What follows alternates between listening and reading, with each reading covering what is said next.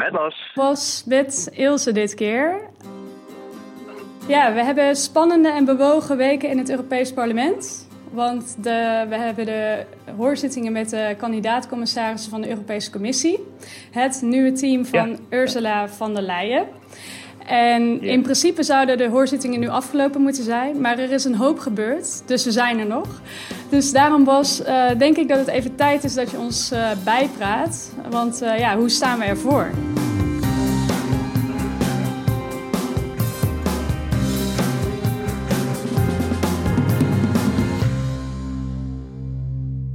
Ja, nee, het, zijn, het, waren, het, het, het is helemaal gepland voor anderhalve week.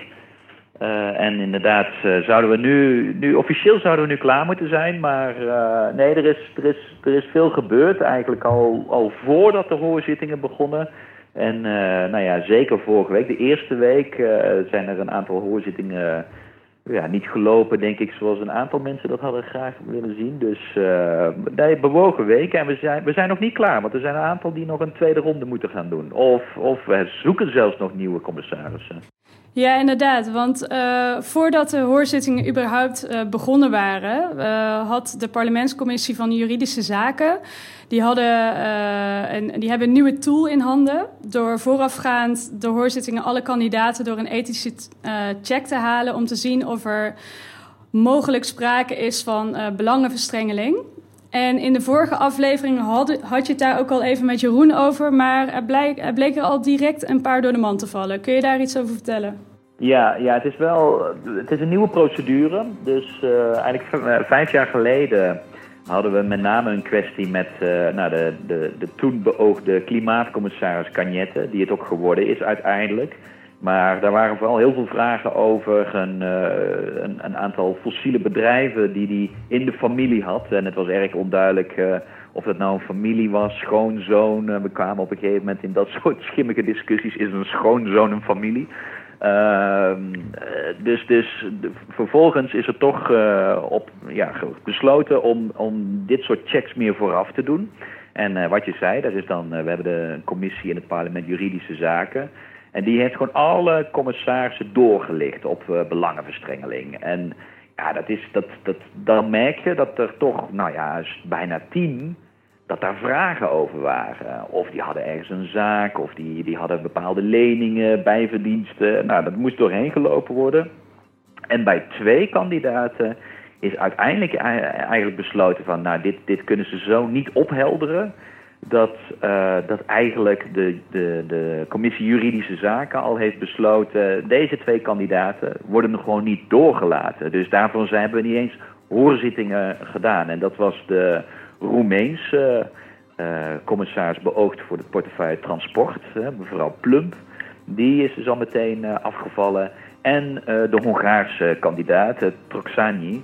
En die, uh, die is beoogd voor uitbreiding, maar ook die is uh, ja, eigenlijk al gesneuveld voordat de hoorzittingen, hoorzittingen begonnen. Dus voordat we begonnen waren er, uh, dat was maandagochtend vorige week, waren de eerste twee commissarissen al gesneuveld van Roemenië en Hongarije. Ja, en waar ging dat dan precies over? Bijvoorbeeld bij de, ja, bij de dat, Hongaar, waarom, wat, wat, wat speelde daar een rol, zeg maar? Ja, nou, die, had, die had vooral wat uh, leningen en contacten met, met, uh, nou, met name met Rusland, die, die niet helemaal helder waren. Dus uh, ja. om heel eerlijk te zijn, denk ik dat, dat als je gewoon gaat kijken naar de Hongaar specifiek, zat er ook echt wel een, een, een politieke kant aan. met name zijn contacten met Rusland. ja, is, dat, is dat een volledig juridische check? Nou ja, je krijgt toch altijd wat politiek erin. En uh, nou, we weten allemaal dat uh, in het Europees parlement iedereen kritisch kijkt naar, toch wat extra kritisch kijkt naar de Hongaarse kandidaten. Die komt van de Fidesz-partij, toch? De Christen-Democratische ja. Partij in, uh, in Hongarije, ja. de regeringspartij. Van Orbán.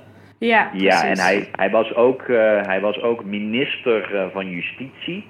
En hij is wel een van de grondleggers van het beleid van, van Orbán op dit moment. Het is wel een van de steunpilaren van Orbán die het huidige Hongaarse beleid vormgeeft.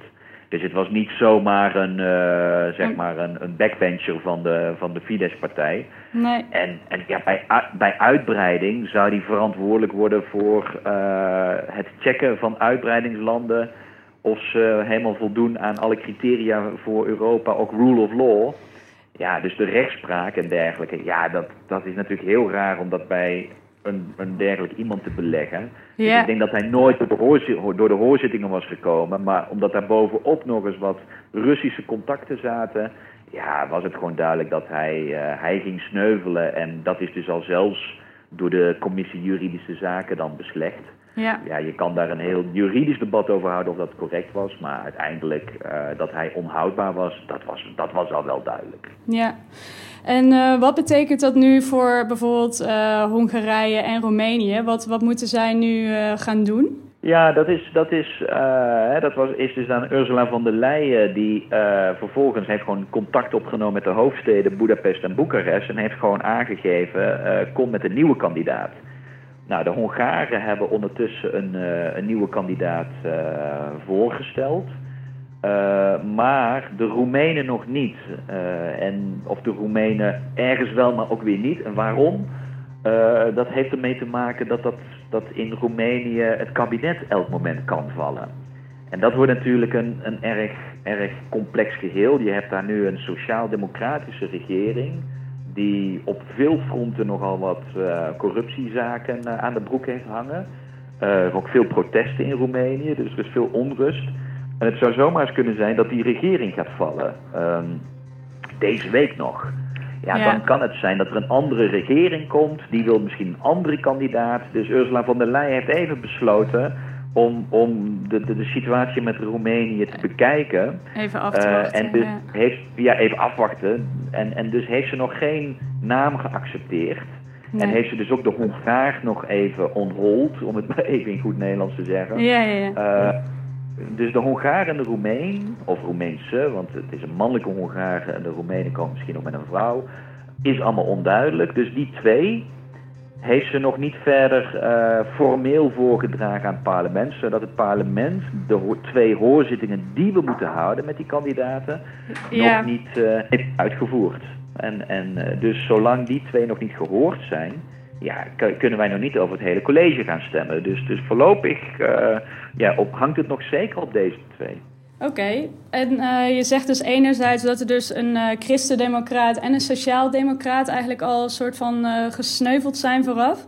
Wat betekent dit voor de politieke verhoudingen op dit moment in het parlement zelf? Nou ja, dat, dat was natuurlijk wat vorige week nogal het, ehm, de, de, de onrust en de chaos veroorzaakte. Kijk, de Ursula von der Leyen heeft, eh, heeft natuurlijk vanaf het begin een steun gehad van de drie fracties: eh, Sociaaldemocraten, Christendemocraten, Liberalen. Eh, niet iedereen binnen die fracties was helemaal erg blij met, met ja, die coalitie. Maar goed, de regeringsleiders hebben in die coalitie gewerkt. En Ursula von der Leyen heeft dus ook, nou dat heb ik, hebben we in een vorige podcast over gehad, eh, die heeft, die heeft eh, ook echt heel erg rondom die drie partijen de structuur van de nieuwe commissie gemaakt. En als dan al voordat de hoorzittingen begonnen een christendemocraat en een sociaaldemocraat sneuvelen, nou ja, dan, dan, dan kun je wel voorstellen dat, dat de relaties en het vertrouwen tussen die fracties er niet groter op is geworden, om het maar eens met een understatement te zeggen. Ehm, en, en, dat zorgde er in ieder geval voor dat het ook duidelijk was dat, dat ergens liberale kandidaten het zwaar gingen krijgen. Maar eigenlijk was de hele controle eraf. En ehm, ja, was het, was het spannend voor elke commissaris die in die hoorzitting kwam. Want er, was een, eh, er zat een parlement die, eh, die duidelijk eh, zoiets had van... nou, eh, je moet het echt bewijzen of je goed bent of niet. Want afspraken zijn er niet, dus we gaan niemands kandidaat sparen. En dat is eh, wat er gebeurde vorige week. Ja, precies. Want eh, de vorige keer in de vorige podcast had je met Jeroen had je bijvoorbeeld ook al over eh Sylvie Goulart gehad. Zij heeft het op dit moment ook vrij lastig, toch? Ja, dat is een understatement ook, ja. Ja, Eh, ja ehm, uiteindelijk in die week bleek met name Sylvie Goulart toch een beetje, zeg maar, de, de liberaal te worden die de prijs moest betalen. Ehm, nou, had ze al een, eh, had ze al een, eh, een, een, een, eh, een kwetsbare positie. Ze is afgetreden als minister van Defensie. Uh, omdat er wat zaken zijn, uh, vragen zijn over uh, hoe zij, toen ze nog Europarlementariër was, met een aantal geldkwesties is omgegaan. Ze, ze verdiende flink wat geld bij met een ja, werk voor een Amerikaanse denktank. Ehm, wat wel erg veel geld was voor een fulltime Europarlementariër. Ze heeft het wel netjes gedeclareerd, maar toch waren er vragen over. Plus had ze assistenten ingezet voor partijactiviteit. Of in ieder geval die vraag was er. Ja. Nou, daarvoor heeft ze ook nog geld moeten terugbetalen aan het parlement. Dus, dus, dus nou ja, rondom het omgang met geld hing er toch ook al wel een sluier over haar heen. Ja. Nou, vervolgens was ze natuurlijk de, de Macron-kandidaat. Dus uh, met name bij Christendemocraten uh, was er ook, hing er ook wel wat... Uh, nou ja, wat, wat wraak in de lucht, omdat uh, nou, toch Macron wordt gezien als de, degene die de spitsenkandidaat van de Christendemocraten heeft laten doen sneuvelen. Dus dat, speelt, dat maakt haar ook nou, kwetsbaar. En toen in de hoorzitting, ja, was ze ook niet goed. Ook inhoudelijk, hè, voor ons groenen. Ja. Zij zit op interne markt. Um, dus hadden we een aantal kritische vragen over hoe om te gaan met Dieselgate, circulaire economie. Ja, en daar ontpopte ze zich wel als een hele klassieke liberaal die vooral alleen maar interne markt wil en niet, niet veel anders. Dus ook inhoudelijk uh, werd het geen sterk verhaal. Nou ja, dat alles bij elkaar zorgde ervoor dat ze, dat ze, dat ze ook sneuvelde, in ieder geval in de eerste ronde. Ja. En uh, nou ja, terwijl wij nu bellen, is ja. de tweede ronde hoorzitting gaande. Ja, dus, dus, dus ik weet nog niet hoe dit gaat aflopen. Maar dat ze wankelt is, is een feit. Ja, ja. ja. Oké. Okay. En um, als je dan kijkt naar de, naar de andere hearings, zeg maar, de andere hoorzittingen, wat, wat viel je daarin verder op? Wie sprongen er bovenuit dat, voor jou? Ja, je kan ook vooral zeggen wie sprongen er onderuit. uh, ja, er waren. Er zijn toch wel flink wat zwakke broeders in dit college hoor. Het is geen. Uh, het, is, het, is, het is niet een. Uh, er zitten niet heel veel hoogvliegers in. Uh, bijvoorbeeld iemand die verantwoordelijk wordt voor het hele sociale zaken, Luxemburger, Schmid, ja. had een erg zwak optreden.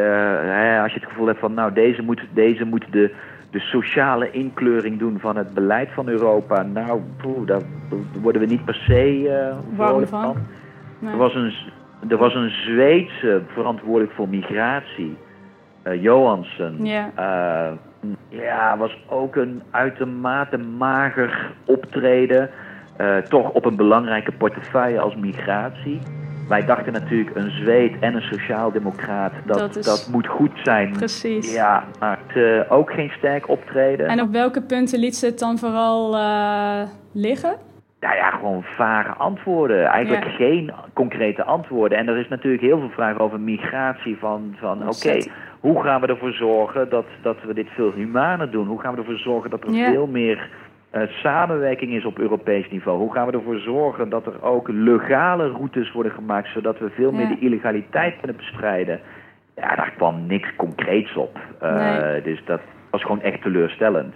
Ja. Uh, Maar ze is er wel Nou, doorheen op, gekomen, toch? ja, uiteindelijk heeft ze de eerste ronde niet gehaald. Is er nog een schriftelijke ronde gegaan. Uiteindelijk heeft men besloten op basis van die schriftelijke antwoorden haar te laten passeren. Ja. Maar uh, met de hakken over de sloot, zeg maar. Ja, en dat geldt ook voor de Pool, toch? Die uh, verantwoordelijk uh, Ja. wordt voor landbouw. Want, Ja, Wojciechowski. ja, Ik heb veel moeten oefenen op de naam Wojciechowski. Ik weet nog niet 100% of ik het goed zeg. Maar die, nou ja, die had een verschrikkelijk zwak optreden in zijn eerste ronde. Sprak ook... mm, Hè, de, com de commissaris moet altijd Engels spreken. Uh, Ja. Nou ja, dat was, hij bijna, dat was hij waarschijnlijk ook niet echt machtig. Uh, Ja. Dus dat hielp ook niet. Maar een heel zwak optreden. Totaal onduidelijk wat hij nou wil met de landbouwhervorming. Dus die, ja, die, die faalde ook in de eerste ronde. Die heeft deze week een tweede ronde gedaan. Die heeft hij in het Pools gedaan. Uh. Dus, dus denk, ik denk dat Von der Leyen heeft gezegd... nou, doe jij het maar wel in Pools, vooruit dan. Uh, hij was wat maar je gaat wel op cursus. Uh, uh, ja, hij zal absoluut Engels moeten leren. Want uh, ja, een commissaris die geen Engels kan is toch echt lastig. Nee, precies. Uh, maar hij, hij heeft het uiteindelijk gehaald, maar ook met de hakken over de sloot. Ge- geen, geen overtuigend optreden in ieder geval. Maar moeten wij als Groenen blij zijn met hem als kandidaat? Nou ja, dat is het interessante. Uh, dat was natuurlijk ook een overweging voor ons. Kijk, landbouw is een belangrijke portefeuille voor ons. Er moet echt wat gebeuren. Een derde van het EU-budget ook? Een derde van het EU-budget, maar ik zou nog zeggen, nog belangrijker, uh, nogal een uh, belang, grote speler in het hele landgebruiksprobleem, biodiversiteitszaken die we hebben. Denk ook in Nederland aan stikstofproblematiek. Uh, dus, dus belangrijke sector. Ook als je het gaat hebben over oplossingen voor klimaat. Hè, het kan juist ook een positieve rol gaan spelen, maar dan moet je wel goed beleid maken. Nou ja, dat, dat, dan, dan wil je daar wel een beetje een krachtige commissaris uh, zitten die, een, die echt die vergroening van de landbouw vorm gaat geven. Nou ja, het probleem een beetje met hem was dat wij, wij kennen hem. Hij heeft ook in de rekenkamer, Poolse rekenkamer gezeten. Dus hij, hij heeft wel eens een aantal kritische rapporten over het Europese landbouwbeleid geschreven. Met kritiek op uh, de subsidies, hoe die nu besteed worden. En als je die rapporten leest, denk je van, nou, dit is, dit is precies wat wij groenen zeggen. Ja. Dus, dus ja, een interessante kandidaat. Maar zijn optreden was zo zwak dat je ook al twijfels hebt: is dit nou iemand die in dit college uh, krachtdadig de lobby gaat uh, weerleggen? Want die, de klassieke ja. landbouwlobby is sterk. Ja, precies. Uh, ja, uiteindelijk, uiteindelijk was voor ons wel de keus dat, dat hij wel iemand is die het goed kan, waarschijnlijk wel goed bedoelt. Ja. En dan hopen we dat hij, dat hij in zijn rol gaat groeien. En een andere overweging was natuurlijk, ja, het is iemand van de Poolse PIS-partij. Ja, dat is hun afkorting. Ehm, dus de huidige regeringspartij van uh, in Polen. Dus ja, niet een partij die dicht bij Groenen staat. Ja, dan, dan als we een kandidaat van die partij krijgen, dan waarschijnlijk wordt het niet heel snel beter. Nee. Dus hebben we uiteindelijk hem ook maar uh, laten passeren, maar ook wel uh, met, ja, met veel vraagtekens. Ja, Oké, en hij valt dadelijk onder de uiteindelijke verantwoordelijkheid van Frans Timmermans. Uh, we hadden ja. zijn uh, hoorzitting afgelopen dinsdag. En hij kwam best wel goed uit de hoek, toch? Hij had zich goed voorbereid en had mooie woorden over de duurzame transitie. Ehm, wat kun je daar verder over vertellen? ja, de Green Deal, hè, waar hij verantwoordelijk voor wordt. Uh, ja, kijk, hè, als je het hebt over hoogvliegers of ja, gewoon kandidaten die duidelijk een politiek verhaal weten te houden. Nou, dan zijn er een aantal die daar uh, het goed deden. En Timmermans was daar zeker één van. Ja, je merkt dan gewoon, het is een ongelooflijk... Uh, het is gewoon een goed politicus. Heeft zijn verhaal op orde, maar ook wel gewoon echt indrukwekkend. is een, in een redelijk korte tijd heeft hij al redelijk veel technische dossiers uh, zich eigen gemaakt. Ik bedoel, tuurlijk in de hoorzitting wordt er soms wat dieper gegraven. En dan merk je dat, dat zijn kennis natuurlijk, dat, hij dat hij een meester is om, het, om de vraag om te draaien in een wat abstracter niveau, waarin hij natuurlijk een mooi, een gloedvol betoog kan houden. Ja. Nou ja, dat is ook bijna niet te verwachten. Maar ja, hij deed gewoon een goed verhaal. Maar, maar goed, dit is niet, dit is niet uh, Frans Timmermans aan te rekenen. Want hij is de eerste vicevoorzitter, dus er wordt heel erg kritisch naar hem gekeken. En uit de hoorzitting werd ook wel duidelijk dat hij heel weinig bewegingsvrijheid heeft. Dus die strijd met ja. de christendemocraten met name, die zie je meteen. En, en hij was zeer eloquent en deed hele goede antwoorden. Ja. Maar al die antwoorden waren wel precies wat hij mocht zeggen van Ursula von der Leyen. Ja, en dat doet hij dan heel goed. Ja, wat precies wat in zijn mission letter stond. Juist, hè, want Ursula von der Leyen heeft elke commissaris een brief gegeven van dit is een beetje jouw programma. Nou, dan, dan hoorde je gewoon in de antwoorden mooie woorden, maar als je een beetje dat, dat filtert, bleef gewoon over dat de Green Deal nog wel veel vraagtekens heeft hoe dat er nou echt uit gaat zien. En hoeveel ruimte Timmermans gaat krijgen om het echt in te vullen. Ja, dat is nog wel een van de grote zorgpunten voor ons als Groenen. Wij willen graag die Green Deal verder trekken. Ja. We hebben ook echt wel het gevoel dat Timmermans daarin een, een, iemand is waar we mee kunnen samenwerken. Maar het wordt een volop strijd binnen de commissie, binnen het Europees parlement en zeker ook met lidstaten. Dus, dus de Green Deal uh, is er nog ver van. Ja. Ja, want uh, in juli gaf natuurlijk Ursula von der Leyen een, een uh, speech in het Europees Parlement, waarbij ze juist dichter bij de groenen kwam, zeg maar. Ze sprak best wel wat ambities uit. Uh, en mhm. nu in de mission letter is ze daar dus eigenlijk een beetje, heeft ze zeg maar, de, om zo maar te zeggen, de duimschroeven iets aangedraaid. En, dat, en, en wat, dat komt dan door de strijd met de EPP, de Christen-Democraten. Kun je daar iets over vertellen? Ja, nee, wat, wat je zegt, bedoel, dit is het politieke spel. Hè? Uh, wordt altijd natuurlijk, soms wordt er gedacht over Brussel, dat, uh, dat is een soort technocratisch uh, gebeuren. Maar het is met volop partijpolitiek. En uh, toen Ursula von der Leyen werd verkozen, was dat natuurlijk een heel zwaar bevochten compromis tussen de regeringsleiders, met name van liberale sociaaldemocraten en christendemocraten. Uh, met een uh, nou ja, portefeuilleverdeling waarin die drie groepen ieder posten kregen.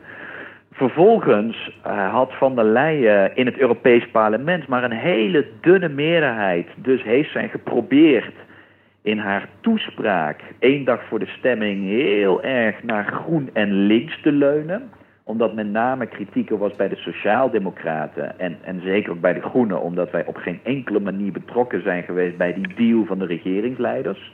Dus dat wij als Groenen hadden van hallo, wij hebben de verkiezingen gewonnen. De kiezer heeft duidelijk opgeroepen voor een groener Europa. En, en vervolgens krijgen we deze achterkamertjesdeal die aan alle kanten stinkt. Ja. Nou, dus Ursula von der Leyen heeft toen geprobeerd dat te fixen in een last minute uh, speech die op zich goed klonk, maar voor ons nog veel te onduidelijk was en veel te abstract om maar meteen even uh, haar te vertrouwen op, op haar blauwe ogen, zeg maar. Ja. Dus, maar, wat, maar wat ertoe leidde, was dat haar speech er ook toe heeft geleid dat ze een aantal christendemocraten heeft verloren. In analyses, hè, want het was een geheime stemming, maar men denkt echt aan 60, 70, 80 christendemocraten die niet op haar gestemd hebben. Ja, dat omdat zij het dus begroend vonden worden. Dus wat heeft zij vervolgens gedaan over de vakantie? Heeft zij eigenlijk een aantal voorstellen uitgewerkt die weer proberen de christendemocraten tevreden te maken. Nou ja, dat is deels de Green Deal heel strak en, en beperkt houden. Uh, landbouwbeleid eigenlijk gewoon zeggen, de huidige landbouwvoorstellen die op tafel liggen, gewoon uitvoeren, geen gedoe. Hè? Uh, dus niet te veel, uh, niet te veel uh, die vergroening daarin stoppen. Geen, ja. daar is ook uit voortgekomen die hele discussie over die portefeuille, hè, de European Way of Life, ja. waarin dus veiligheid en migratie zit. waar een christendemocraat wordt opgezet, waar we het de vorige keer over hebben gehad, die Grieks Kinas. dus, dus in alles heeft zij heel erg geprobeerd sinds juli weer een beetje de christendemocraat wat meer aan boord te krijgen. Dus uh, ja, dat maakt het voor ons wel moeilijk. Want we zien nu een college dat niet, niet op alle fronten uitblinkt. We zien nu een Green Deal die, die nog echt bevochten moet worden. We zien dus een redelijk zwakke sociale pijler. En we zien op migratie en veiligheid een hele duidelijke christendemocratische stempel gezet worden. Ja, ja dat, dat totale plaatje is zich niet beter op geworden. Nee, wordt het dan eigenlijk weer gewoon business as usual?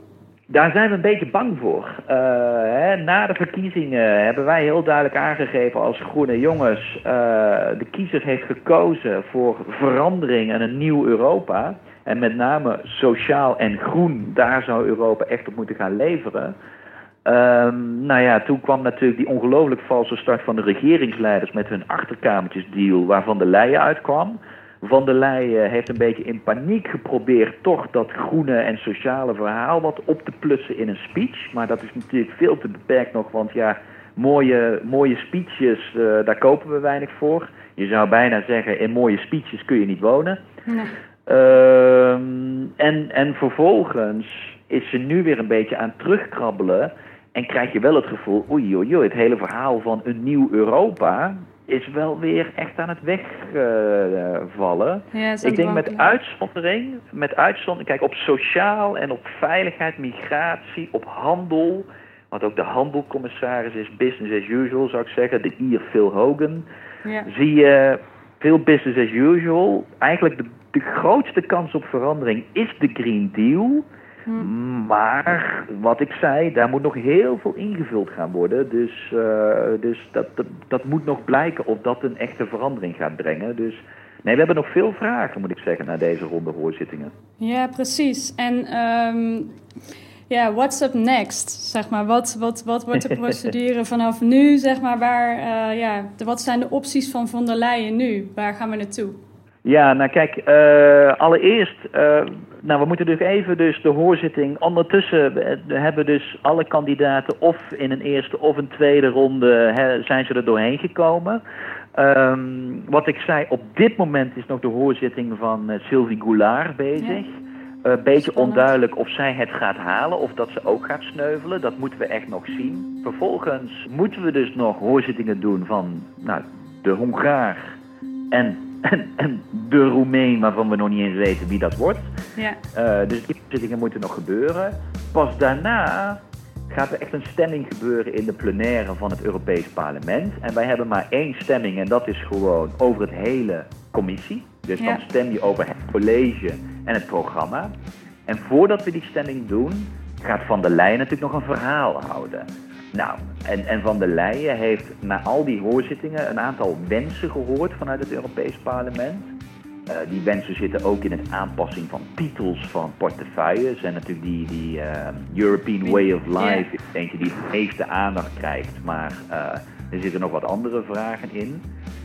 ze kan nog wat schuiven in portefeuilles. Bijvoorbeeld Sylvie Goulard heeft wel een hele brede portefeuille. Misschien wil ze daar nog wat in schuiven. Dat legt ze voor dan aan het Europees Parlement. En dan gaan we stemmen. En ze kan natuurlijk in haar verhaal ook nog een verandering van beleid aangeven. Um, maar de verwachting is dat ze dat toch niet aandurft. Hè? Dat, ze, dat ze nu een beetje wil consolideren. En dan is het echt aan alle fracties om te bepalen: is dit nu voldoende om steun aan te verlenen? En ze heeft gewoon uiteindelijk in die stemming een meerderheid van, uh, van het Europees Parlement nodig om gesteund te worden. Want dan kan de commissie gaan beginnen. Ja, dat betekent dat er eigenlijk nog best wel spannende tijden aankomen en dat het nog uh, verre van zeker is of deze uh, nieuwe Europese Commissie het gaat redden. Maar laten we daar binnenkort weer verder over praten wanneer, we, uh, weer, wanneer er weer nieuws is. Um, ja, bij deze wil ik ja. je gewoon bedanken voor je update en ja, tot de volgende keer Bas. Ja, graag gedaan en nou ja, dankjewel. En even wel heel eerlijk, ik denk dat ze uiteindelijk die meerderheid wel gaat halen. Hè, want je hebt toch die drie fracties waar veel, veel druk op staat om voor te stemmen. Maar het gaat natuurlijk de manier waarop, hoe gehavend gaat, gaat deze commissie uh, beginnen. En waar gaan ze dan vervolgens echt gas op zetten om te laten zien waar ze echt toch, toch beleid op willen maken. Dus de, de eerste honderd dagen van, het nieuwe, van die nieuwe commissie gaan heel belangrijk worden. Voor, want dat gaat wel de toon zetten van de nieuwe commissie. En ja, het wordt wel spannend voor Van der Leyen welke, welke, welke indruk ze gaat nalaten. Maar ja, er komen zeker interessante, spannende tijden aan, absoluut. Ja, zeker. Oké, okay, thanks voor je update. Graag gedaan, tot snel hè. Tot Hoi. snel, doei.